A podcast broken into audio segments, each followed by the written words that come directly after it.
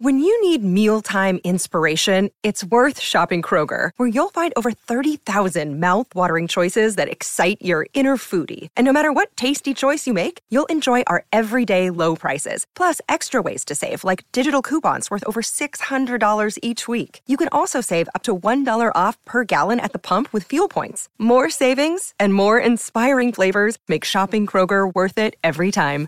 Kroger, fresh for everyone. Fuel restrictions apply.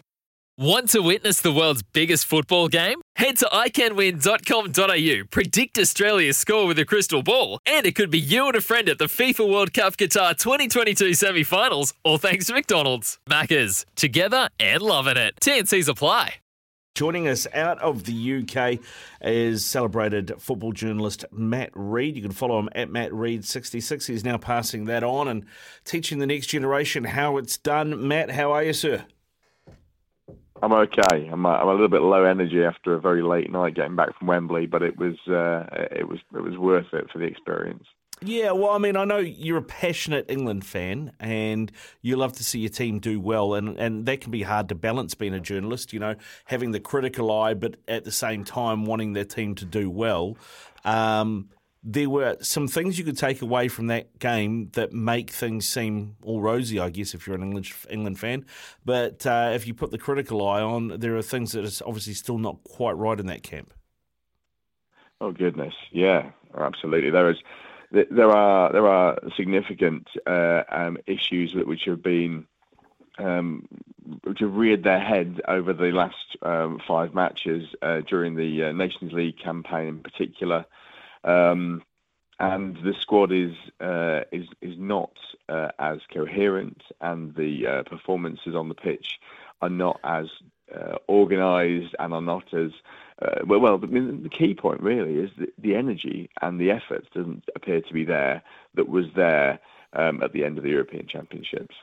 Now, three all with Germany. On the face of it, if you didn't see that game, sounds all right. But uh, really, you know, the Germans dominated the first hour, and I think Gary Gary Lineker it was that tweeted.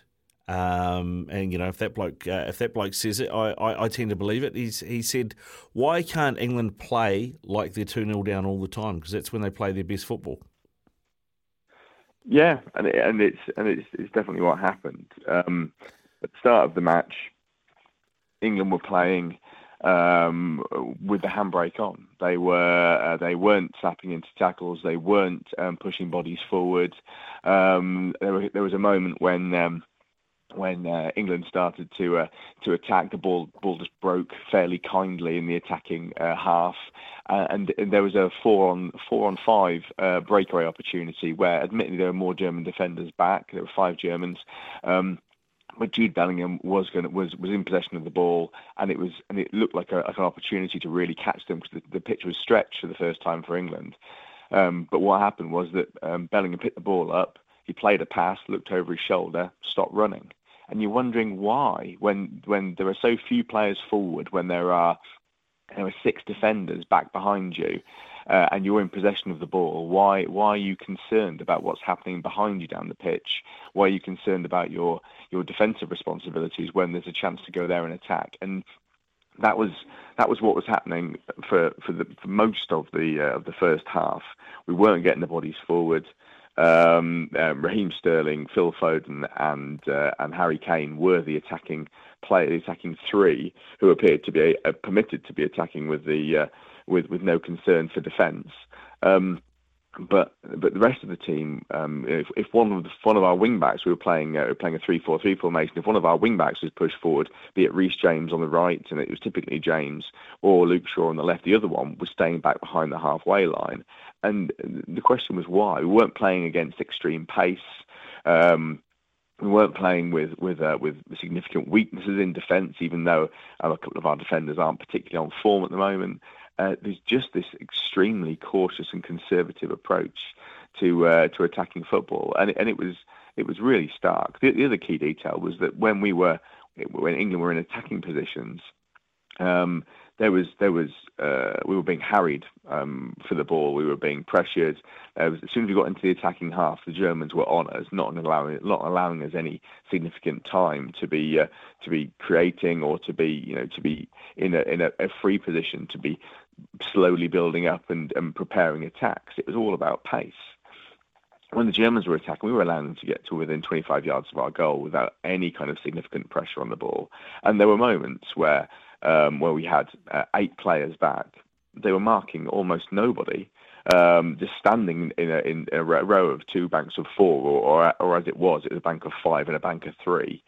Um, but they were marking no one, and the space was still there, and there was no pressure on the ball. The whole energy of the team and the whole um, confidence and the attitude was in complete contrast to what it was during the European Championships, when there was high energy, when there was a high press, and when there was a was a real determined uh, and uh, unified work rate to win balls back and to close down the opposition and to attack as as a, a, a massive mob, uh, and all of that has gone over uh, over the last six to nine months.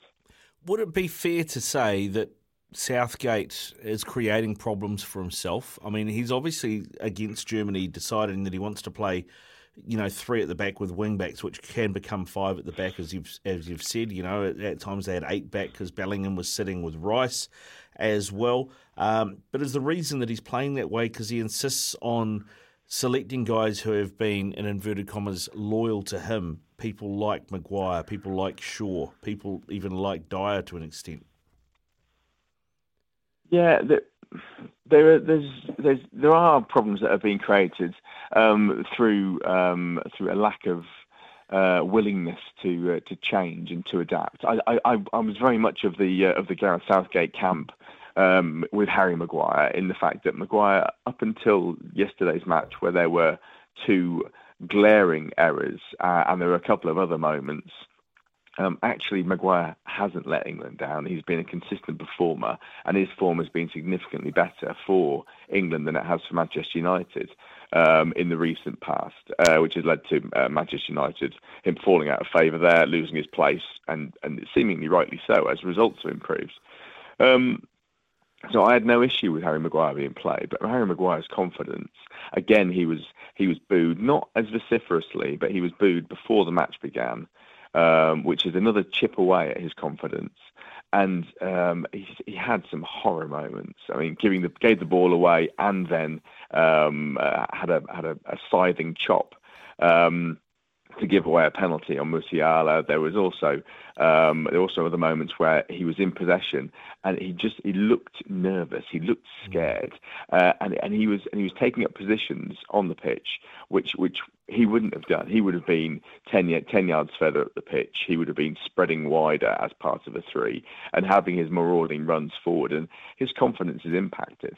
Um, and it's gone on to affect the team shape and the general confidence overall uh, of those around him. Uh, with this was, however, the first match where he has struggled for England, but I think I think now uh, it was a turning point for me. Um, where he was a problem. He was a significant issue for England, and I would be absolutely amazed if, uh, if come the first match of the uh, of the World Cup, Harry Maguire, if he's not played uh, like a number of games for Manchester United and being really back on it, if he was to be starting that match because he was a, he was problematic yesterday. What about, um, you know, the, Gareth Southgate has been criticised. In fact, there have been some people saying that, you know, they should replace him as manager before the World Cup, which I think might be just taking a little bit too far just at the moment. But what about guys like Tomori, who's, you know, gone to AC Milan? He's doing a job over there. He's playing in that team all the time. He's a left-sided defender. He can play in a three. He can play in a two. Uh, he didn't even get in the 23 today. Um, is that short sightedness? Is it some sort of he plays in a farmers league xenophobia from Southgate? What are you thinking? I, I, there, there were hints of that uh, at, uh, at Southgate's press conference. Um, I was there. Which day was it? Well, uh, b- before the match, a few days before the match, when um, when comment. No, actually, it was it was the when the the, the reveal um, press conference when he was talking about players being called up and and plans for what would be happening, etc. Um, at that point, he was defending um, the name of um, of Harry Maguire, still talking about what he believed of him to be the best defender at Manchester United and actually the best defender for England. Um, but he he also referenced Tomori and he referenced the league that he plays in. Now, Serie A is a remarkably strong league, but it doesn't have the depth that the Premier League has. I, I can't disagree with it at that point. But he was he was labouring that point. He was labouring the fact that uh, there weren't the consistent challenges, and to get into the team of the year, team of the year for Serie A, and to be um, you know at one of the best teams, and you know being a star defender there, it doesn't come with quite the level of gravitas as playing in the Premier League. Um, the fact is that when he played for uh, came in and played for uh, for England, he actually looked pretty good. He has played for England already, and and it, it was almost like he was making a point the other day, um, or yes, sorry, earlier today for you guys. Um, there was a chance to have Tomori on the bench. There was a chance to uh, to be uh, to be playing a few uh, few different players, but he, he nailed his colours to the mast with some of his old, the, the, the bulk of his old stages, and the, the likes of um, Trent Alexander-Arnold, who hasn't been consistently backed, um, that James Ward-Prowse, who a lot of people are thinking should be given more of an opportunity in the in the in the sitting midfield positions, um, and Fikayo Tomori weren't uh, weren't included in the overall in this in this 23 man squad, so had no chance of playing. Admittedly, there is the, quality at centre half isn't incredible that we have but we do have a, large number of seven out of ten players. Marc Guéhi, who's been very good at Crystal Palace, um, playing very well when, he, when he's playing against the better teams as well. But you compare playing for Crystal Palace compared to playing, you know, in European competition and to winning leagues at Serie A. I mean, you, if, if one of those players is viewed as being having the experience of being good enough, why is the other one? And it, it was a it was a curious a curious stance because he's quite a worldly wise figure. He also, during the same press conference, Southgate referenced about how England fans tend to only tend to obsess over our league and keep an eye on our players. It, does, it did feel like that was exactly what he was doing when he left um, Fikayo Tomori out. Of course, we don't see training, uh, and I put out a tweet um, tweet yesterday about the, the, the what I perceive to be the, the, the key details, the key um, criteria on which Southgate selects his players. And there's no doubt that players who follow the party line, who are who are rigid in their in their chasing and in their in, in their defensive work, in the in the way they follow a structure and follow a plan. Um, these are very key key details for Gareth Southgate, and it feels to me like uh, Tomori uh, and uh, and Alexander Arnold haven't demonstrated these things enough to Gareth Southgate in training and in matches um, for him to want to back them. Um, but look at their league form and say, well, actually, well, especially well for the case of Tomori, look at their league form, the, the guy deserves a chance. Yeah, well, totally. I mean, Tomori, I think, you know, uh, definitely, given that centre back is such a weak point. I mean, right back Trent Alexander Arnold. There's a, you you got lots a lot of options there, but centre back. I mean, you do. The the other the other call is well, if if you're struggling for quality at centre back, why are you playing three of them and not two of them? Um, that would be yeah. you know, that would that would be the other conversation. That would give you a bit more balance, I think, as well, particularly when you're going forward. Yes, yeah, absolutely, and and it, and it almost there's with the three at the back. So often they're they're marking no one. The players are redundant, and they only become uh, key players when the Germans are attacking. Now, if you stop the ball from getting through to the point where the Germans are attacking the centre halves, and you have your midfield loaded with players, rather than having so many centre backs, um, then it, it kind of it makes them less of a prominent detail. At the moment, the ball's coming through, and they are like a like a panicked uh, last line of defence, as they as they as they always will be the defence. Um, but there are so many of them back there, they don't do anything, and they don't fill any space or, or, or block any players out or fulfil a purpose until it's panic stations. And do you want your uh, your flimsiest and like least confident and, and least resilient part of your team to be um, panicking, to be at a point where, where they're having to think really quickly, etc. Um, it, it, doesn't make any sense to me. The other point that doesn't make any any sense is we we have these. So we have the three centre backs. Uh, last night it was Stones who went off injured, admittedly. Uh, Eric Dier and Maguire. Um, we then have the two wing backs. If the wing backs are sitting back deep, It means you aren't pushing back the opposition. The wing backs were sitting back; they were playing in deep positions generally, uh, and you then have two midfielders, both of which who are more about about uh, about diligence and about ball retention than actually getting forward. Jude Bellingham is a box to boxer, and who was pretty good last night. Um, it's been exaggerated to a point how well he played, but he was a good player and he made it. And he made it. He definitely was one of England's better players. But then you have Declan Rice. So if you if you have all those players together, that's seven players who are all sitting deep and who are all welcoming, who all have giant amounts of space in front of them, which the Germans are free to attack into, and that's why the Germans were able to get within 25 yards of the England goal without having a, having a glove put on them. And if you if you were to be if you were to be um, having your midfield and playing playing four at the back and having a midfield which is challenging the spaces further up the pitch, you you'd remove that threat on on the, the weakness of the England team. Where are you then? Um, you mentioned him, Trent Alexander Arnold. Uh, I mean, I think Reece James is the form right back in the UK at the moment. And I mean, if you're if you're going to select a squad of 23, then uh, you know you, you you've got to pick and choose who you do take. I think if he's your number one, uh, you've got then Kyle Walker who can play. Uh, is, is a very good right back in his own right, or can play as a wide play, uh, the wide centre back in a three on the right, and you got Kieran Trippier who can play either side. I mean, if you got those three, you don't need Trent Alexander Arnold, and the thing with those three is that they all track back. Yes, absolutely. Well, there's there's that, and there's also that if your if your wing back isn't going to be more winger than back, then you need to have players who can who can defend and who are who are diligent in their positioning. And uh, Reece James, as much as he's an attacking wing back, he wasn't freed up very well to do that yesterday. To, to be fair, James didn't play well yesterday. He was uh, he gave the ball away in some very silly positions, um, and and and wasn't uh, wasn't as strong as he typically is. But for me both he and uh, and Kyle Walker are the standout right backs. They're, they're both world class right backs, and they can defend, uh, and they've proven themselves for that. Uh, with Walker's um, ability to slot in as a centre half, as he did very well uh, at the World Cup and the Euros, uh, and also with um, with Kieran Trippier's ability to be able to play on the at left back and right back, and his set piece delivery.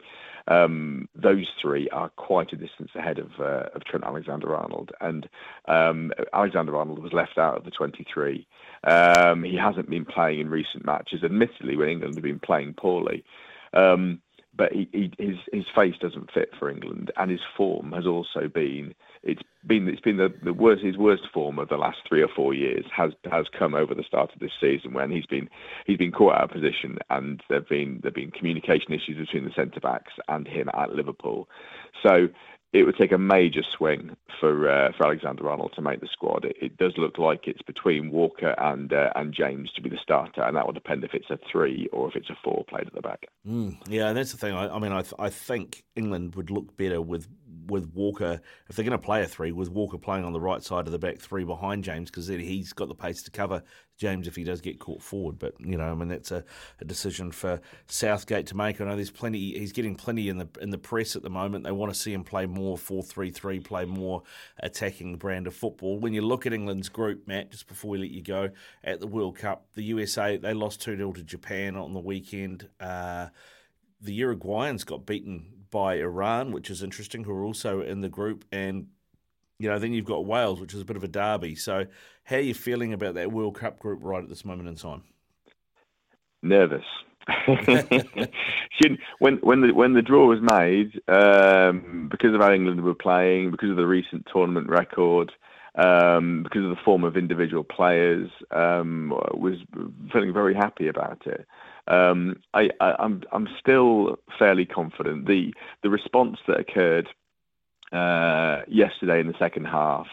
Uh, I'm hoping that Southgate isn't pig-headed, isn't stubborn, doesn't have his back up against the media, what often happens with uh, with England managers is that the media, when they when they, and I'm saying they because it's not me, I promise you, uh, I try to keep a very balanced uh, approach to this, and uh, the magazines do generally, but it, but the, the, the the red top and the tabloid media are tenacious and ferocious, uh, and they, they they sense blood and they go for it. Now, when this happens, England managers often are being told what they should do, and they're being mocked by the papers for not doing certain things and um, belittled to a point for oh god, it's just so so clearly obvious that this needs to happen.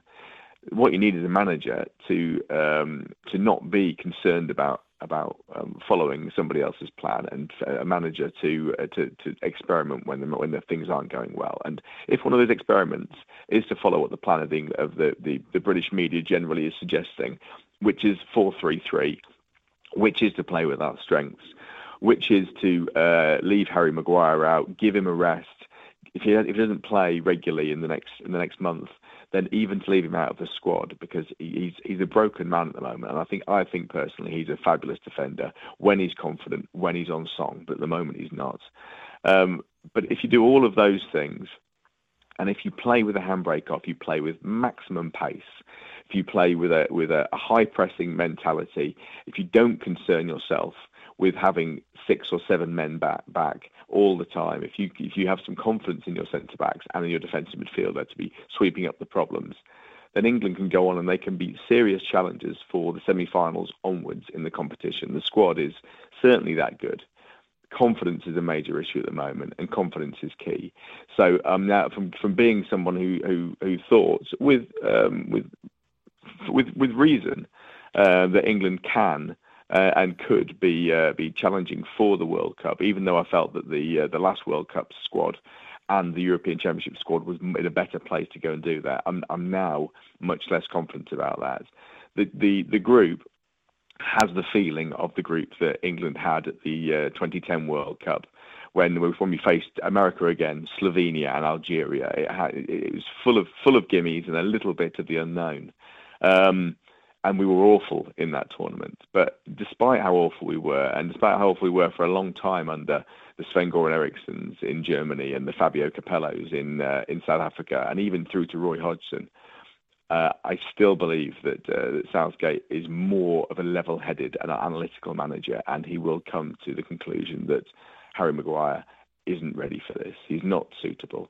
So I'm confident that we will get a better tune out of the players off the back partly of how we responded last night, and hopefully that will be a, the, the ultimate underline that 4-3-3 and allowing the attacking players to attack with pace and tenacity is the way for England to really do well at this World Cup. Mm, yeah, 100% agree with you, Matt. 100% agree with you. It'll be interesting to see what happens given that there are no more games officially between now and that World Cup kicking off. Hey, listen, thanks very much for giving us so much time uh, tonight, mate. Really appreciate it. Go well, and uh, hopefully you can get some sleep soon, eh?